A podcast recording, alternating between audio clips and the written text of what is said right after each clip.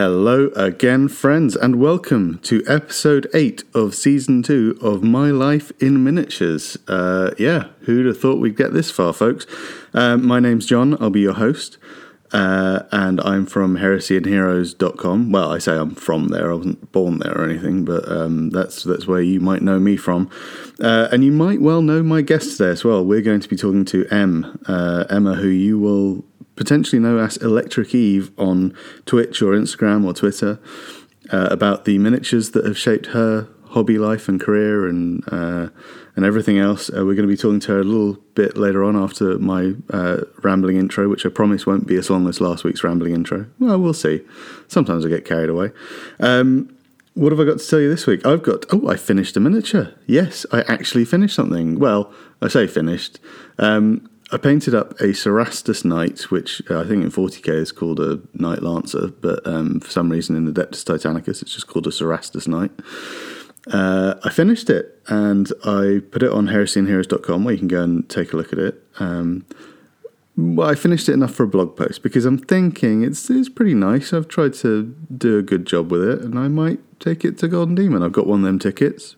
May as well have a crack at it, right? Um, so yeah, uh, I've got that done, which kind of then leads me on to a bit of uh, hobby freedom, which is uh, I always think of that episode of The Simpsons where Homer goes to sp- space and they smash the ant colony, and the, as the ants float out into the void, they're going, "Oh no, freedom! Horrible, horrible freedom!"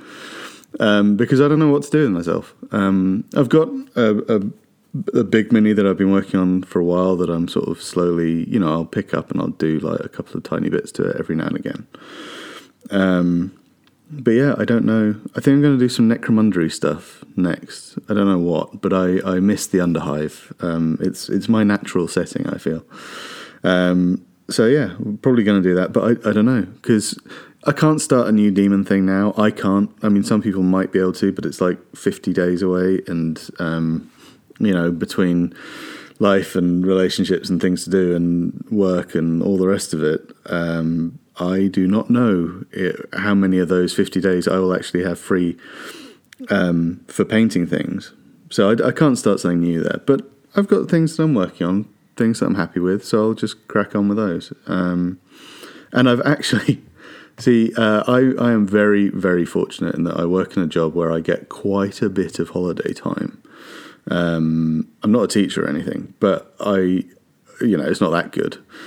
Um, but I, I, do get a fair bit of holiday, and uh, I've actually been able to use up a few of the remaining days that I've got for the current year that I'm in, because our holiday um, switches in October.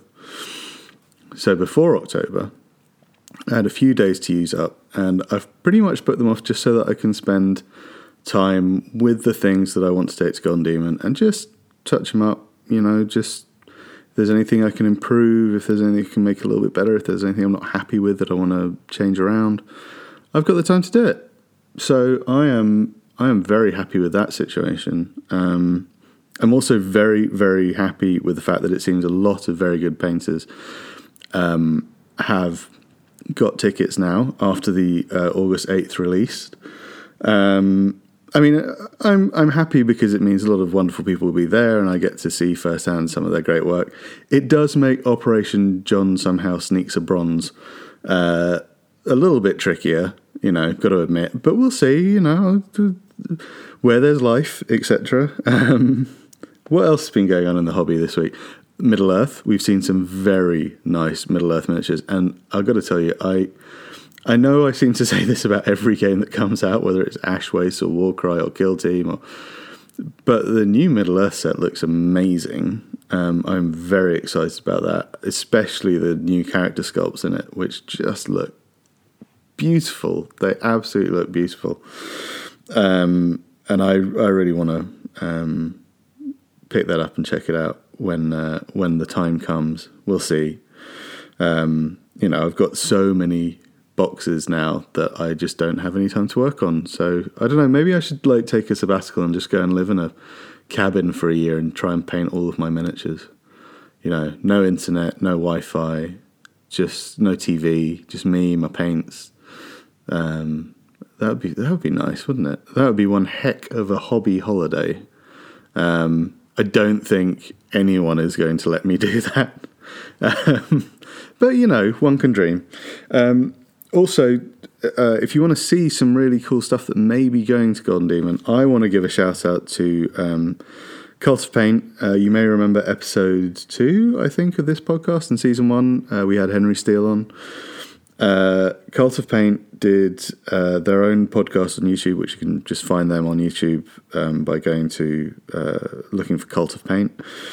Uh, they did one all about Golden Demon predictions, and uh, there's some really cool stuff in there. Um, I'm really looking forward to seeing those miniatures in the flesh. I think that's going to be really, really fun to see. Um, right, that's that's been my hobby week. Uh, I think. Have I done anything else? No, not really. It's too hot at the moment. I've gone back to full troglodyte. I haven't opened any of my blinds or curtains. Uh, and my flat's nice and cool right now. I'm pretty I'm pretty happy with how chilled it is in here because it seems a lot less chilled outside. Um, because I live in a part of England that is, uh, you know, year by year turning more and more into something akin to the Sahara Desert. Um, we're getting warmer and warmer. Uh, global warming is definitely our fault, etc. Um, but that's that's all an aside. You don't want to hear that. That's not what you've come for. You've come to hear a wonderful hobbyist talk about the miniatures that have shaped their hobby path uh, throughout their life, and we're going to do that in just a moment with my guest this week, Emma. Um, now, some of you may remember Em from she was on Warhammer TV many years ago, um, but these days she is to be found mainly on Twitch and Instagram and Twitter. Uh, if you want to go and find her on Twitch or Instagram, just search for Electric Eve. Uh, that's E L E C T R I C E V E, Electric Eve. Um, and you can probably find her that way on Twitter as well. But if you want her actual uh, Twitter handle, it's I Can't Think M. Uh, M spelled E M, like Emma, because uh, that's a name. Um, yeah, no, we had a wonderful discussion uh, this week, and I really am looking forward to listening to it again because that's what I'm about to do now. I'm about to jump in and edit it. Um, but yeah, I I'm going to say this. Let's see how I do because um, I really have to thank Emma for doing this because uh, she was not very well for a couple of weeks before we did this uh, recording. We had to reschedule a couple of times. Um, so there's going to be some coughing. I'm going to do my best to get rid of all of it. You, I'd, maybe I shouldn't have said that. Maybe I'll do such a good editing job that you won't notice, but maybe I won't, and, and one or two will get through. But um, so you know, I apologise uh, for any coughs that get through. It's certainly not Emma's fault. She was ill. She was gracious enough to do this, uh, and I can't thank her enough for doing so. Um, but yeah, let's see how my editing goes. Uh, and there you go. I'll cough as well. That just uh, that helps it. But that was more of a sort of clearing my throat because uh, this is the bit where I say, without any further ado, here's my conversation with Electric Eve or Emma. Emma, hello. How are you? Hi. Um, I am doing okay. I'm recovering from being ill, but otherwise fine. Uh, normal. good, good. Well, I'm, we're glad to hear that you're on the road to recovery. Absolutely, um, and hopefully it will aid your recovery with uh, going down memory lane to some pleasant memories of uh, your life in miniatures and the miniatures that have shaped your life and career and, and hobby and everything else. Uh. Um, so we're going to go all the way back uh, to the very beginning. Tell me first, how does how does Emma, younger Emma, discover toy soldiers and maybe even Games Workshop? Um, well, I made friends with some boys at school, mm-hmm. and um, I became very good friends with them. And I was over at one of their houses, um, as you do, when I was about 13 years old. Mm-hmm. Um, and they said that I had to watch while they played a game, and I was very bored. Um, but um, I did my one of my kind of friends did let me roll some dice, and they said, you know, if you wanted to play, you'd have to get your own toys because basically you can't play unless you have your own stuff. Yeah. Um, and so I did accompany them. Like you, you go out like shopping with your mates when you're like young. You take the train; it's a big adventure. Of course. I went to GW Reading, and that was my first GW as well. Yeah, um, I talked to the man, the GW man, and um, he showed me all of the different things I could get into potentially in 40k, and I picked Chaos Demons. Nice. Um, yeah, as, as a heretic, I'm very happy you picked some demons, so that's very good. Yeah, Um, so, all right, then you've. Why in particular did you pick out the old metal Lord of Change and some demonette? I so when when I was little, I, I really liked mythical creatures, um, specifically like I was really into Pokemon as a child. So you know the the three legendary birds and like phoenixes and you know all of that kind of stuff. Feathered dragons. I was really into feathers and mythical creatures, and Lord of Change is a pretty good, pretty good. Yeah. yeah. and I thought it looked really, really cool. Um, and the demonettes were mainly because they said, "Oh, you have to have a troop's choice," and I was like, "Okay, well, I guess these ones will do." Right. um, and I remember painting those um, completely white with bright green hair. So Cool. Yeah, Yeah. I like it. Very punky. That's, Yeah. uh, no, well, I've seen your Lord of Change, and it is a. I can. I now get there's a bit of Articuno and uh, Zapdos, and I'm gonna ruin my reputation among the Pokemon fraternity by forgetting the third legendary bird from the first one. What was his name? Moltres. Moltres, that was it. Oh yeah, um, yes, because you've got the red, white, and uh, yellow in there. Is that Yeah. a, a direct inspiration there?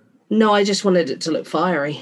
Yeah, fair enough. Good, no, that's uh, Because the one on the box was blue, and I was like, "That's kind of cool," but I like fire. yeah, yeah. That sounds makes me sound very deranged, but no, not at all. Um, fire's wonderful, and yes, uh, thank you for squashing what I thought was a great insight there into into your.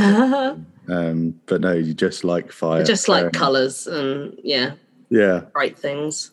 and how did you find painting uh, painting miniatures for the first time? Well, you must have Uh, enjoyed it straight away. I enjoyed it because, well, the boys that I was friends with weren't very interested in it, Right. and I got into it because, well, one of my friends was a bit of, well, he made he made pl- pl- gaming really not fun. Um, so I took my time painting my models because I didn't want to play against him. Um, and it was just a lot of time spent very on my own in my bedroom as a teenager, figuring out what the hell I had to do to paint these models. I had I had no idea. I was really into art and stuff, but I'd never painted anything small. Um, We did pottery at school, and I think that was probably like the closest I'd ever gotten to painting stuff. Um, Okay. but I borrowed some of my friends' paints. When my mum saw that I was getting into it, she got me the new shade kit when it first came out Yeah, cool. Very nice. because she wanted to encourage artistic stuff um, and get me away from the computer. Um, but- Good. Yeah. yeah, um, it, it was a lot of just kind of mooching about on my own and seeing whether I could make it look like I wanted to. Um, obviously, there wasn't all this posting online. Um, I posted it, I think, once on Bebo. None of my friends were on on on like into into it apart from these guys who were very nerdy kind of blokes who weren't really sharing stuff online. Yeah. So I shared it on Bebo, and I, I had one random stranger um, say, "Oh, you've got a knack for this," and that kind of pushed me to try harder. Yeah. Nice. It's amazing what the kind words of one person can do. Mm. Yeah. And uh, and well done. Ten points for mentioning Bebo, which I haven't heard in years now. I was one of those scene kids on Bebo. It's very Oh. embarrassing I, I don't even know what that is. Uh, with the with the colourful hair and the stripes and the. uh, right, gotcha. Yeah, okay, yeah. No, I can't. What was my first social? I think I had MySpace very early on, and then I got annoyed that every time you logged on, um, it started playing music. um, but yes, I memory lane of um, ancient social media is long dead. Um, so the Lord of Change and the Demonettes, did they inspire more of an army as well? Yes, um, I ended up getting a lot of demons. Um, I got Karanak next um, Nice. and some Flesh Hounds.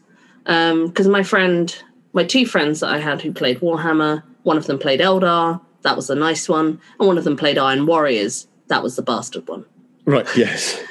I, I can see. Yeah. What what edition of Warhammer are we talking about here? Mm, I want to say it was either third or fourth. Ed. Right. Okay. I, it was when Chaos Demons were new. I don't know exactly what what edition it was because I, I I don't remember. I just remember playing Warhammer. Yeah, no, fine, fair enough. It was, um, that was the time when I was not playing Warhammer, so I, I have little to comment on in, in those editions. But um, yes, that was during my break. But uh, yeah, well, I'm glad Demons, um, uh, you know, part of the heretical pantheon. So well done. Um, another ten points there. You, I don't know why I'm giving you points all the time now. Uh, it's a new thing for this particular episode of the podcast. I think is uh, yes.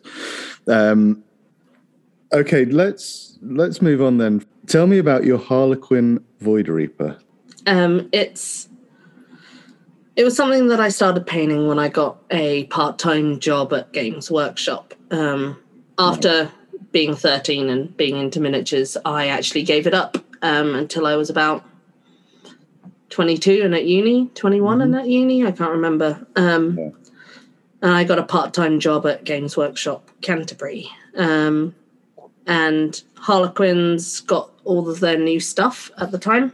And um, I had always been eyeing up the Harlequins, but didn't want an Eldar army at the time. Um, but now they made it in. They made Harlequins, you know, their own thing, and I was like, oh, okay, yeah, maybe I'll, I'll, I'll paint up some some things.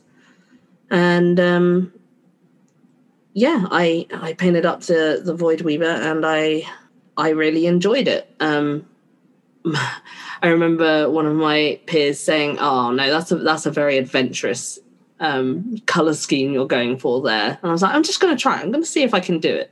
Yeah, Um, it turned out really well. Um, I still, to this day, don't really understand where that came from because I just learned how to blend from my manager at the time Yeah. using like feathering hmm and um, yeah i just i had a load of fun with it um, and it was one of the first like armies that i collected other than my Stormlords that actually felt like it was mine like Yeah. my own my own color scheme kind of thing so nice. And to explain the color scheme for those listening, it's that um, Void Weaver because I said Void Reaper. I'm going to catch myself on that.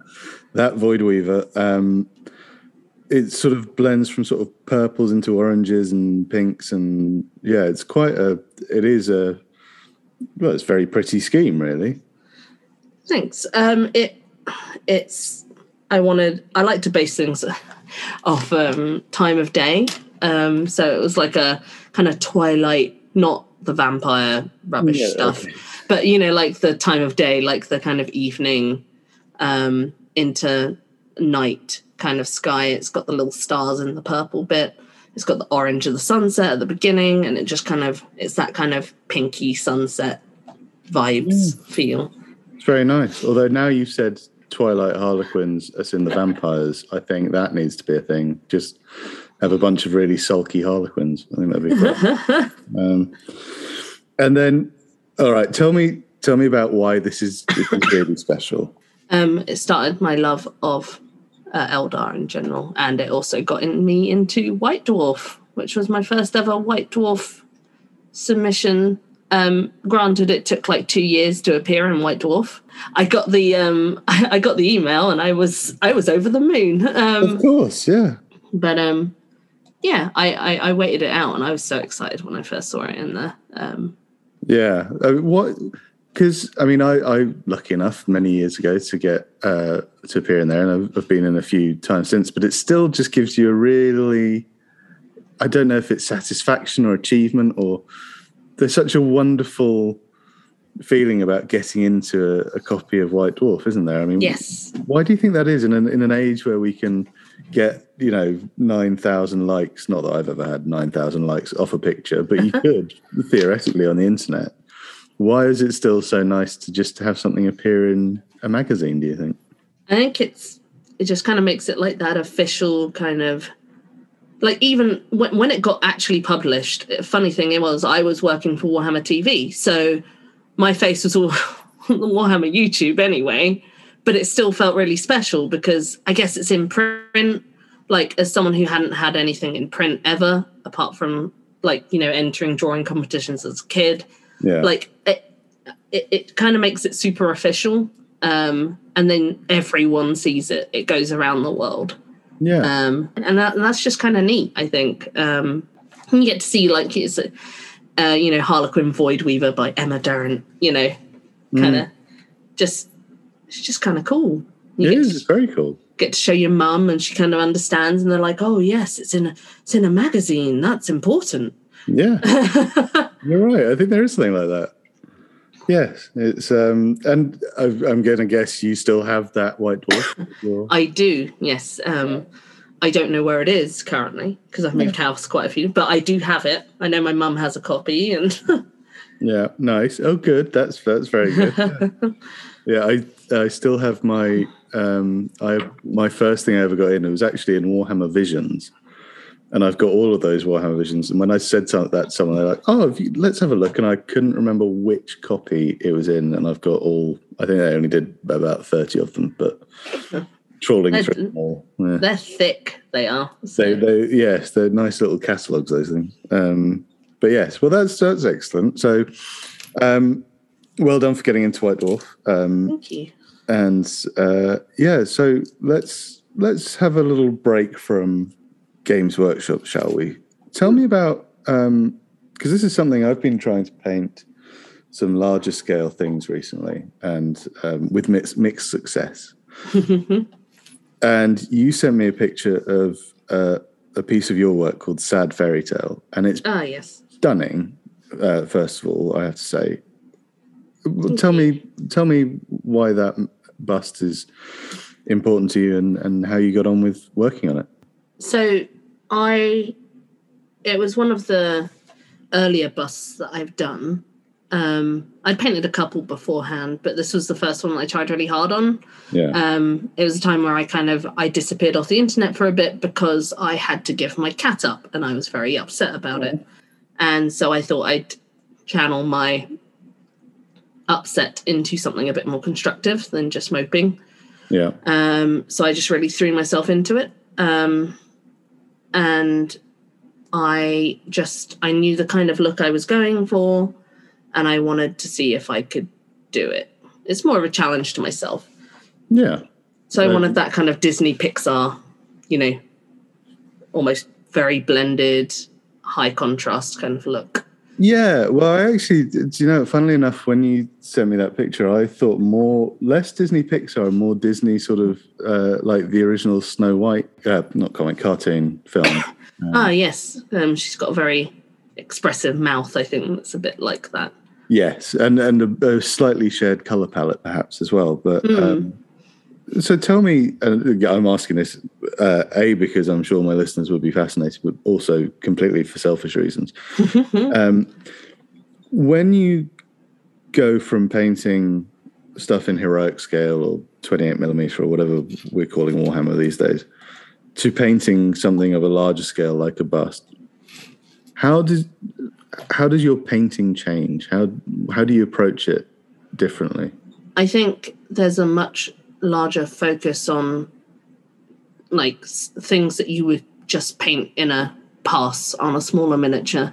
Yeah. So like on Sad Fairy Tale, like the beads on her necklace, I would have just kind of like painted them, highlighted them, shaded them, whatever, and moved on on a small mini because they'd be tiny. Yeah. But on a on a larger miniature, um, or you know, figure, um, you can really focus in on like the eyes and give them real expression. And I know it's possible on like smaller miniatures, but it's it's something you can really explore and dig into uh, yeah. on a larger scale. And what I notice changes the most is that you can you can explore more, and I I kind of like that. I, I enjoy it. It's it's a it's a very different process to painting a heroic scale mini um, because I mean I think the techniques translate differently as well. You get like edge highlighting was how I taught was taught to paint um, yeah. by Games Workshop on many busts. You know, there's a lot of skin going on. You don't you don't want to edge highlight that most of the time. Um, yeah.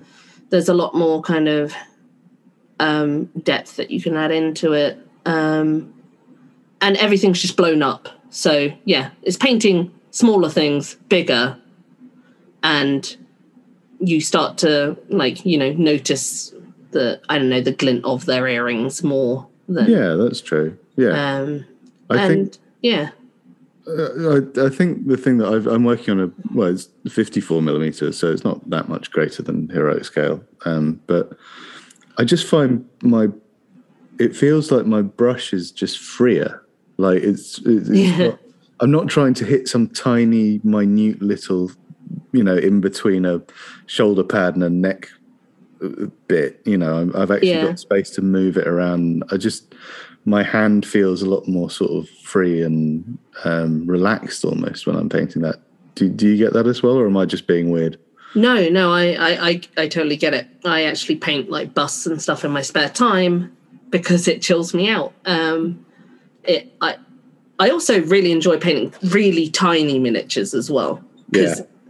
There's just something really quaint and cute about it.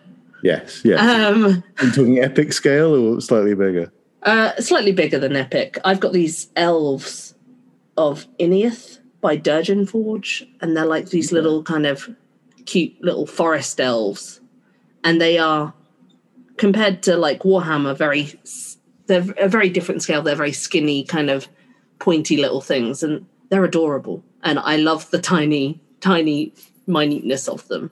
No, but um, yeah, no, I totally get it. It, it definitely feels like your brush is freer. Um, there's yeah. just a lot more room for experimentation. I feel like it's both more intimidating for that reason, but also kind of more it, it does actually give you more freedom when you kind of think about it yeah I, you're right i think you need a, you need a level of confidence in your ability to then you know to make that leap from something you're very like i've, painted warhammer stuff for you know most of my life but suddenly jumping on something bigger if i didn't have the confidence in my brush skills i would feel quite like I'd just gone from swimming in a paddling pool to being thrown in the ocean, sort of thing. Yeah. Yeah. Um, cool. Well, um, thank you for talking us through Sad Fairy Tale. Um, it's it is a beautiful piece. I do recommend people go and find it on uh, Emma's Instagram uh, account, um, which I will do uh, another plug for in the outro of this episode. Mm-hmm. So let's let's quickly hop back to um, to Warhammer with um, speaking of large things, um, albeit a, a different scale. Uh, tell me about Ignis, your Imperial Knight. Oh yes, um, my first foray into creating my own kind of character or yeah. lore. um, so I had I have a I have a um, a Stormlord's army. Uh, and the, I it was the first army I painted when I got back to GW. Um, took it to a tournament. Um, it did well, um, and afterwards, I the Imperial Knights came out, and I obviously I didn't have a Space Marine army or any really interest outside of my Stormlords in Space Marines um, at that time. Um, so I just wanted to paint it to match my Stormlords, and. Cool my manager i didn't know a huge amount about it and he told me about you know how they different Knight houses and all of that kind of stuff so i painted ignis to you know be part of my stormlords in a way um, yeah. but it was the first bigger thing that i painted coming back into warhammer um, i played around with lights i played around with magnets um, and really got stuck in and i I it just I really loved painting like the large armor plates. That was something that I I just really enjoyed. They are a lot of fun, definitely. Um, yeah. Yeah, and it, I think that's what the miniature sort of speaks to is definitely a sense of fun. Yeah, it's got one of my old um, metal. That's a metal juggernaut on the base, Yeah. so it makes it very heavy. One of my old, old, old lads that that needed to be repurposed um, from my demons. But um, yeah, I explored painting marble because that's what that's meant to be on the on the plates. Doesn't Mhm. quite translate, but I'm still, I still, I still like it. Um, well, I got that it was marble, definitely. but uh yeah um i i just really enjoyed painting it um all the little plates everywhere it just made me feel like a a proper model painter you know i I- don't know i don't know what you mean like serious model painter got a big robot he's um very important Yeah. the fact you can snap in the guns and the you know the different uh things with the magnets um yeah very That's exciting very cool. Yeah, I know. Uh, yeah, it's something about when you get one of those really big kits and just you know throw not necessarily all that you've got at it, but sort of like you you do have that fun with it, and you just try and do all these different interesting things. And um, if it pays off even to to any degree, and you know, with yours, it, a lot of it absolutely paid off. I still, I, th- I think all of it did. Um, you were the one who mentioned not being happy with your marble, but marble's very difficult to paint. Um, but yeah, I it's, was, it's I was over the moon at the time. Like, yeah, yeah. Well, there you go. It- but it does make you feel sort of yes, a, not a, a, well, yeah, proper painter, I suppose. Yeah, that is a maybe that is the way to put it. yeah, it's it's a weird way of putting it. Um, but yeah, it was the first time I felt like, oh yeah, actually, I might I might be able to get in, you know, with all the magnets and the lights. It's a real proper project. It's a it's a big boy project. Yeah, yeah, something like that. Yes, it's um, yeah. And then did that has that prompted a, a particular enjoyment of Imperial Knights since then? um, no, but it has it has. I've always liked bigger models as a result. Yeah. Um, okay. like larger monsters. Um, I collect garage kits, um, so the big kits from um, China and um, all of that. Um, there's a Taiwanese sculptor that I'm friends with, and he makes the most incredible things. But uh, yes, um, it has sparked a big love for larger kits that I probably wouldn't have explored otherwise. Because I just didn't know that other kits existed outside of Warhammer yeah. until a little later on in miniature painting. it, it is definitely something with Games Workshop's um, considerable market share, um, which probably ranges anywhere from 90 to 99%. That, um, sometimes you do think there is nothing but Warhammer out there, and uh, you really have to go looking to find anything else.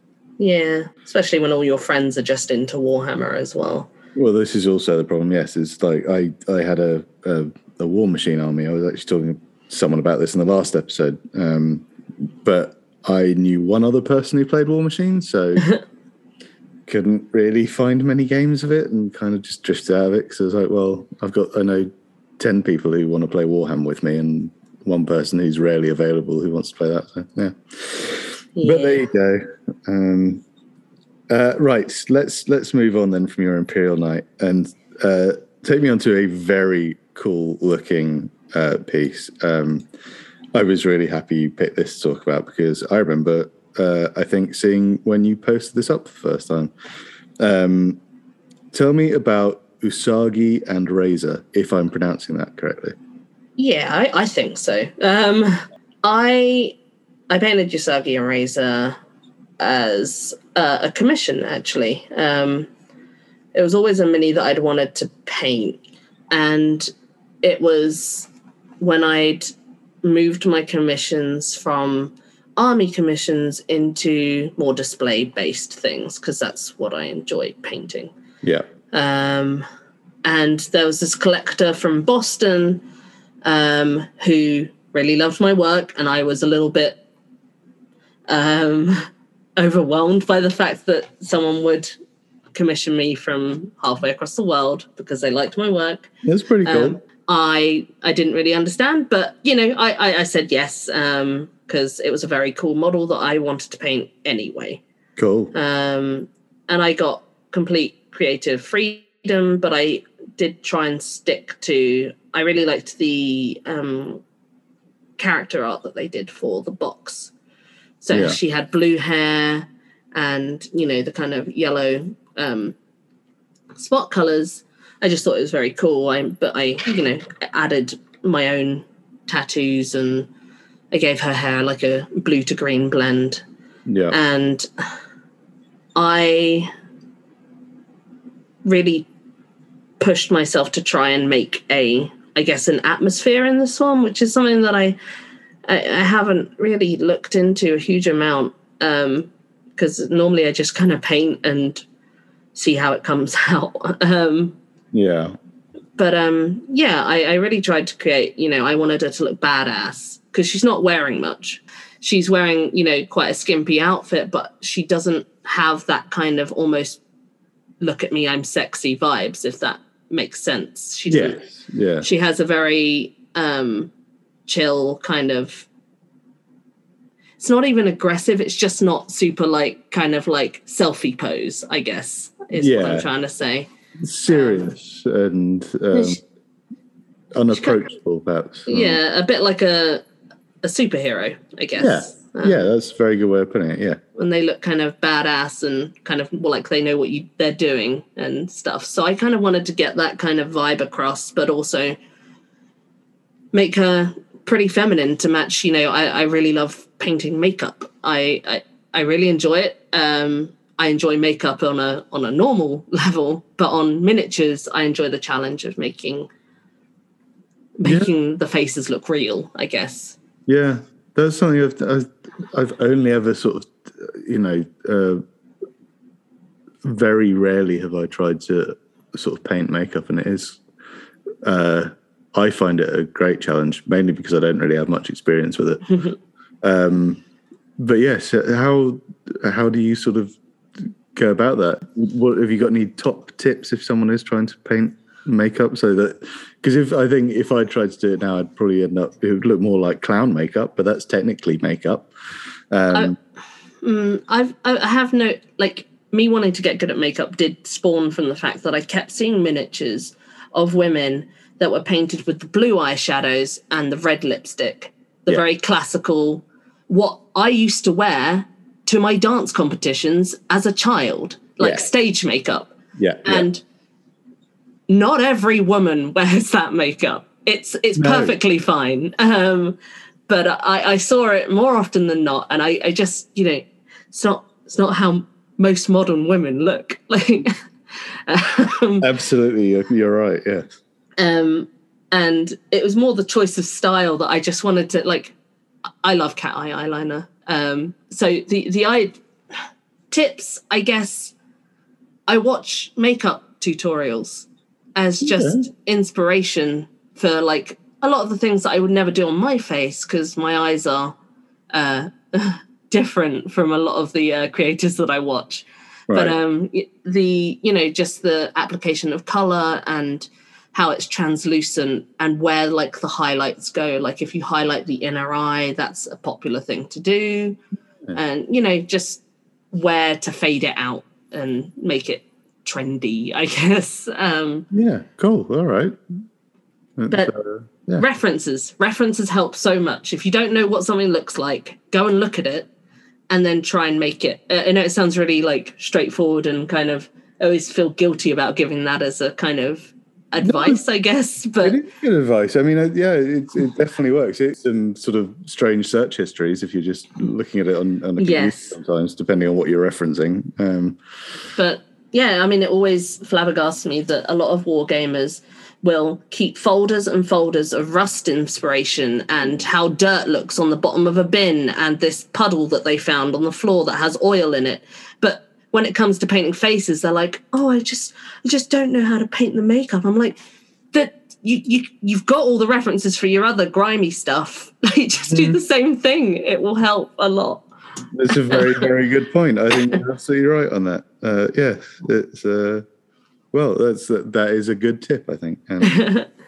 yeah, and what the other thing I was going to ask you uh, for, not necessarily your, your tip, but I I have tried painting tattoos before, and one of the things that makes me nervous is if I've done a really good job on the skin, hmm and then I go to, over the top of it, and I mess it up. Ah, yes. So what? How do you go about?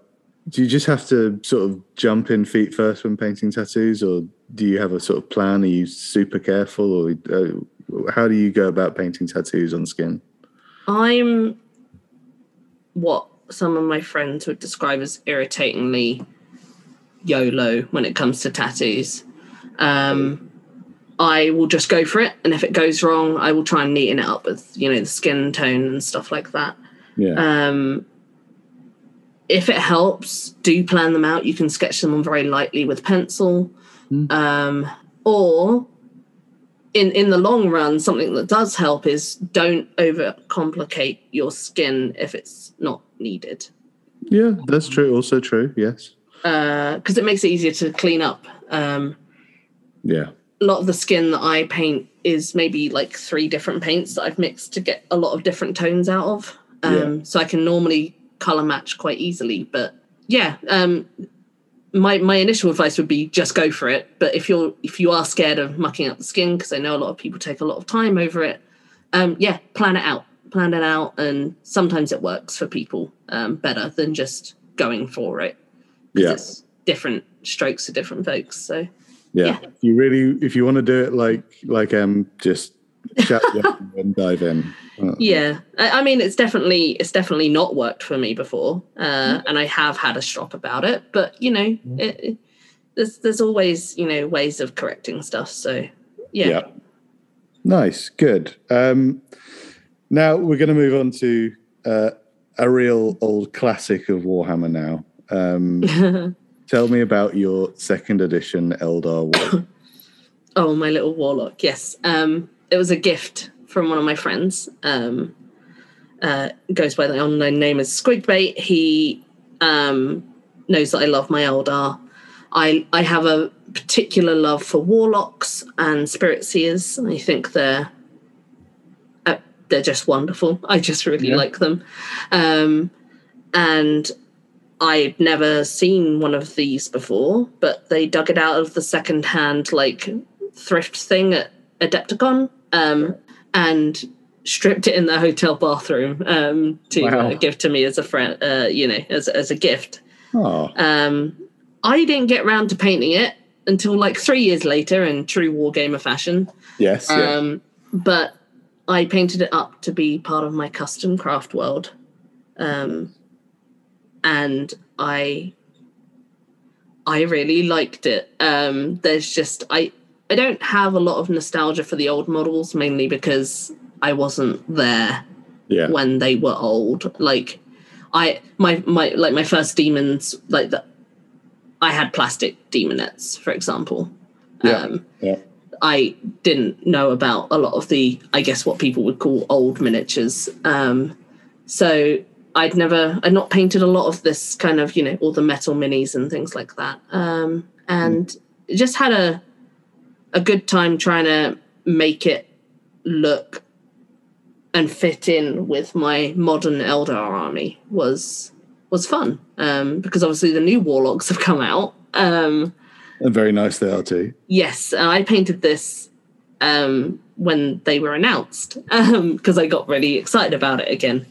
Yeah, um, it's surprising, honestly, how timeless those minis are, even if they are a little 2D and a lot shorter. Yeah. no, Um, the, the Eldar ones have, I think, aged much better than all the other Warhammer. Yes. actors. Yeah. Um, I've got one of those, um, the Farseer who's sort of pointing. Um, he's got his sword on his back and, and things. Uh, there's an adorable Farseer who's I think was on Made to Order recently. He's really short though, and he's as soon as I saw him, I was like, I need that one. He's so adorable. yeah, yeah. I've, I've got a, an old um, Blood Angels librarian from second edition, uh, which is part of my uh, Blood Angels Heresy army, and he is he's standing on a lot of rocks because um, no, he is very very tiny. he, needs a phone book. Yeah. I, I like to think his psychic powers have withered his frame slightly, perhaps.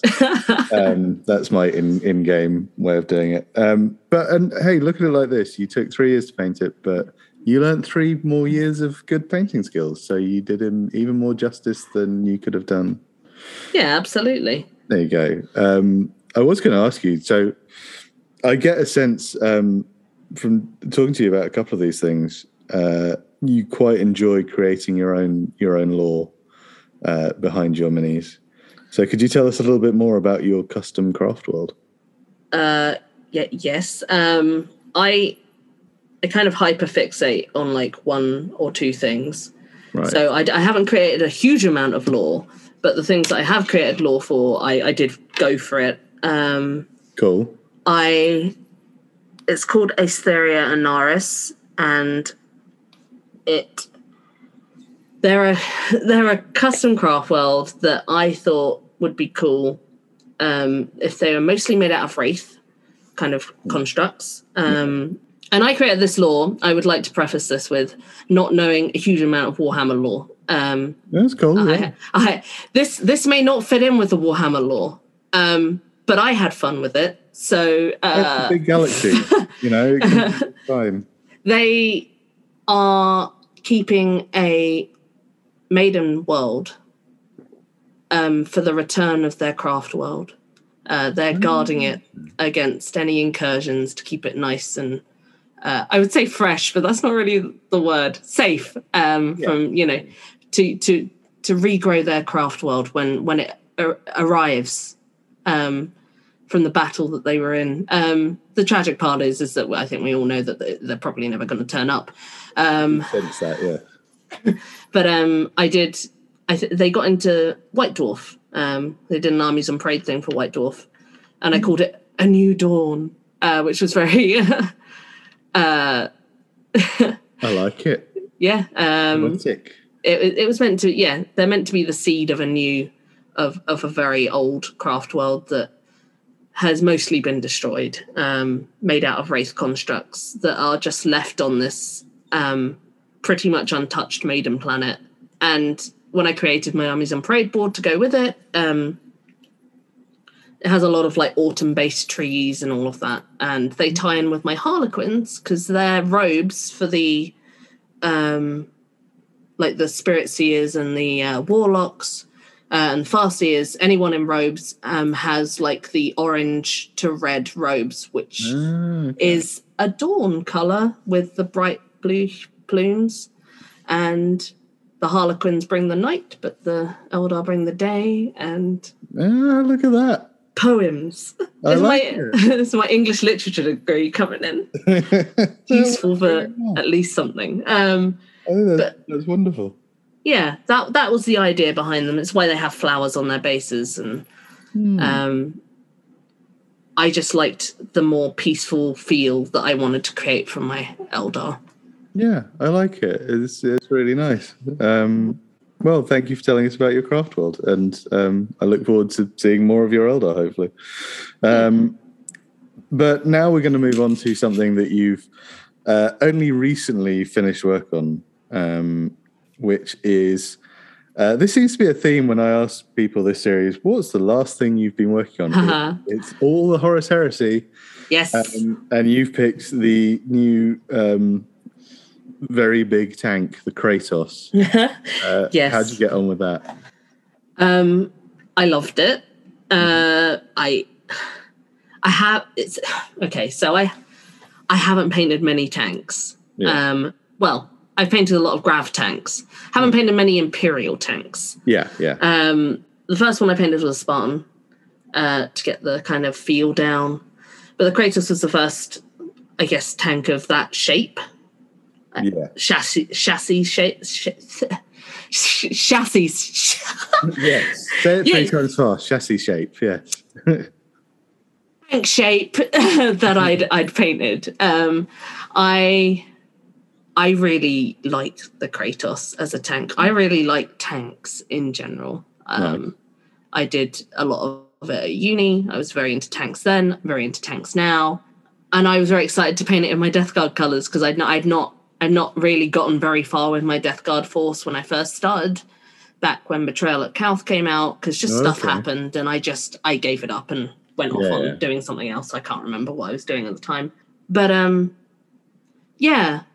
They're very. It's Death Guard is is like a lot of my friends say that they don't understand why I collect Death Guard compared to all my other stuff. I was going to ask. Yeah. It's it's very different. It's grimy. It's dirty. They're fairly drab colors. Yeah.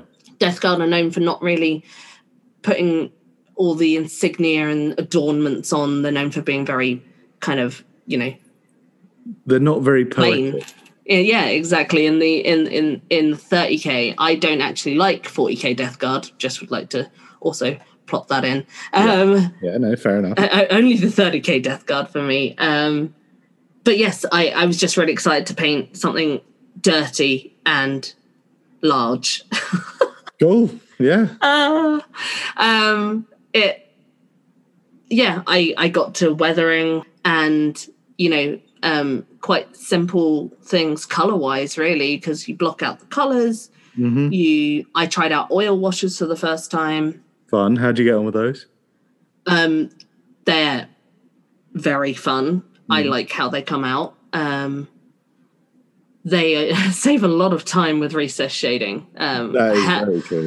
Yeah. th- they saved my sanity on that honestly when i painted the spartan. I was like this is magical. I think i might have to do this on more and i just had a really good time painting something that's completely different to what i normally paint which at the moment is pretty ladies very clean um, and sparkly and all that kind of stuff um, i magnetized everything because i think magnets are cool like everyone else does Yeah. and it Yeah. just has that very satisfying snap. Click. Yeah. Yeah, and I have crippling indecision anyway when it comes to what to equip my my my vehicles with.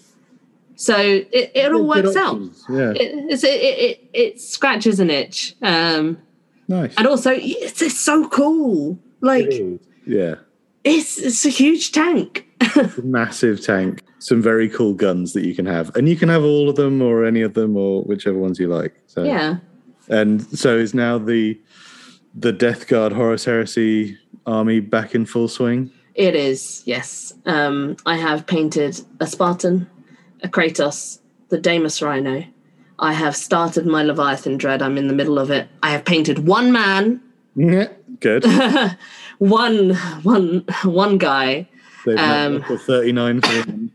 Yeah. Um, it's mainly because GW are doing this thing where they're like releasing like Legion specific stuff. And I'm like massively aware that it, it kind of is in I don't know how they're doing it, but it's in like numerical order. Either way, the Death Guard aren't gonna come anytime soon. So Yeah, got I was just like, Yeah. yeah, I'll just paint the big stuff first, whatever. Um Yeah, why not? I know I, I'm slightly annoyed because I, I did my Blood Angels army. Um, well, when Betrayal of Calth came out, actually, Mhm. um, I bought loads of the Forge Worlds um, shoulder pads and heads and torsos and all that sort of stuff. And now I'm too scared to go back to Blood Angels because I don't think I'll paint them in the same way. Um, ah yes. so I'm going to do a different legion, which means I've got a lot of Blood Angels bits. Um, well, good. I'm glad uh, the Death Guard are getting some representation, and uh, you're doing a lovely job on them as well. Um, and we've come to the end of your list of miniatures, but I've got a couple of questions that I ask all of my guests who appear on this podcast. Um, the first of these is, "What's your favorite paint?" Oh, that's a hard one. It is, yeah. I torture people with this question a lot. It's, it's a lot of fun. I really like. Does this have to be like an all-time favorite or like a current favorite? What your your choice? Your choice. Hmm. Okay, so anything that resembles the old Warlock purple from Games Workshop, Yeah. You can get it from Coat d'Arms or whatever. Uh, magenta is my favorite color. Well, it's not my favorite. Red's my favorite color, but magenta's like my favorite paint. Yeah.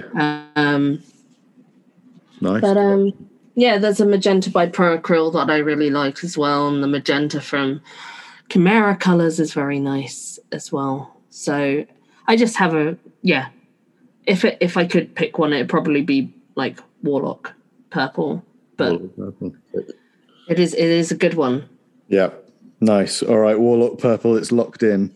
Um, our last question for you: um, If you could paint any miniature next, and it could be literally anything. It doesn't even have to exist yet. It could be just out of your imagination, or it could be something you go and buy off the shelf tomorrow in your local game store. What would you like to paint next? Hmm. Um, I I actually have a model that I want to paint next, and it is a by a Chinese sculptor, and they have painted like it's they did a a set of like kind of larger scale kits that are based on important flowers in Chinese mythology. Um, and each one has like a woman coming out of the flower that is themed off the flower, almost like she's part of it. Nice. Okay. Um, and I have um, orchid and chrysanthemum. I was I was going to say chrysanthemum better be in there. Yeah. Yeah. Um, I just I, I want to paint the chrysanthemum one. It it just it's very cool. Um, it's not something I've painted anything like before.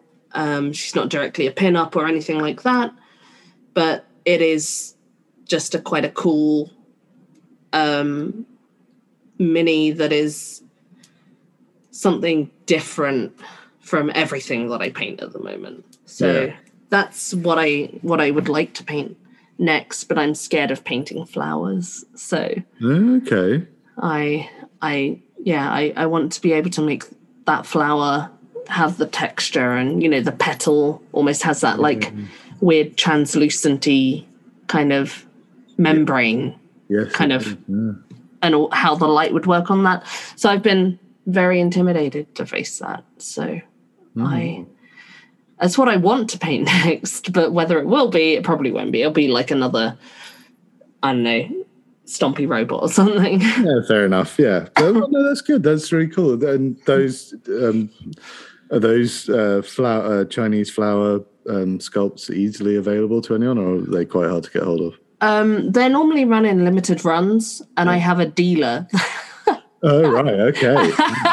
yeah, um, normally from these like um, studios that you can like um, you can follow them on Facebook is is a lot of the is a lot of the time. But there's this guy called Rui Ma, who I am friends with on Facebook, and he basically gets in touch with all these like um, freelance sculptors who end up making their own kit and need someone to help spread um, their work in the Western world. Anyway. Yeah, nice. So I think LEP Studios do similar ones. Like they're they're another like place where you can get those kind of sculpts. Um, you have to be really careful with recasts though, with buying like garage kits over overseas because um, recasts destroy these smaller sculptors. They they Yeah. really do. So um, Yeah, of course. And honestly some of the kits that i've gotten from these standalone sculptors you get like i've had like little co- like medallion coins. Like the the the flower lady um comes with like a wooden background to put her in and a plinth. She's all magnetized. She's completely cleaned up. She's beautiful. She's ready to go. She's just completely already prepped for you. And i think that's because they're for people who also want to just a lot of people buy them painted. It's for collectors. Yeah, of course. Yeah. Oh, nice. Well, that's So- very cool. That's something I had no idea about. I did not know one needed to go and get oneself a sculpt dealer. But now I do know, so I will hunt one down. Um, yeah. Sounds really dodgy. It's not that dodgy. Um, but since COVID, the, the the postage has been insane. So Oh God, yeah. do do not recommend currently. Um, okay. But yes, um, very worth getting into and expensive, but worth it. Well, this hobby and expensive goes hand in hand anyway, doesn't it? It So, it does. Yes. yeah. Well, um, Emma, on that note, thank you for uh, telling me something that I didn't know, and thank you for walking us through your life in miniatures. It's been really, really fun, and um. I hope you enjoyed yourself. Yeah, no, it's been it's been great fun. I've not looked at some of these minis in a little bit, um, so it's nice to it's nice to bring them back up again because I'm still really proud of everything that I've uh, I've shown you. Um, even Mister Lord of Change, who's called Simon. well, it, that's the perfect note to end on. Uh, well, so you should be proud of all of this because um, it's all wonderful to look at, and um, I will absolutely make sure that everyone goes and checks out your social media channels um, after they hear this. Uh, I'll I'll put some plugs in the in, in the outro and the intro. Um, so yeah, um, Emma, thank you so much. Yeah, thank you. And there you have it. Uh, I'd like to say thank you again to Emma for, um, you know, really toughing that out. And um, I removed I removed a few coughs. I didn't quite catch all of them, just because you know the nature of this podcast is that we're having a chat. You know, it's just two people having a chat. And uh, sometimes the coughs clip into my sentences, and it would be really jarring if my sort of sentences just ended. So there's a there's a couple of coughs in there, but I, I removed plenty, and um, I want to say thank you again to Emma for being such a trooper. Um, and I'm going to remind you all, and I, I, you know, with all of my guests, I always say you should go and check out their work. You should, um, rather than me putting it anywhere, um, because I'm not technically gifted enough to do so. Uh, go and check out their social media. With Emma, you can go and find her on Instagram or Twitch as Electriceve, uh, or you can search for I Can't Think M, uh, M as in EM, on Twitter very much worth your time. She does beautiful, beautiful work. I can't wait to see what she's going to do um, with those Chinese flower ladies um, that we were just talking about at the end there. They sound lovely. But yeah, I think that's pretty much us for the week. Um, I'll keep this outro relatively light. Uh, I'll remind you if you uh, if you want to make sure that you never miss one of these episodes of My Life in Miniatures, uh, be sure to subscribe. You can do that on uh, Apple Podcasts, on Google Play, on Audible, on Spotify, or wherever you find your favorite podcast. I should be on everything. Uh, including a lot of things that I, I didn't know I was on. Um, I was checking my analytics uh, the other day, and uh, yes, there's uh, some very strange platforms on there that are, are, getting listens. But hey, whatever floats your boat, whatever you like going to. Um, and of course, you can go to heresyandheroes.com on the top navigation there. You will see uh, MLIM MLIM uh, podcasts, and you can find uh, links to all of the episodes uh, on the RSS feed there. Um, yeah, you can find me on Twitter if you want to. I'm at Heresy Heroes. Uh, or you can go to heresyandheroes.com.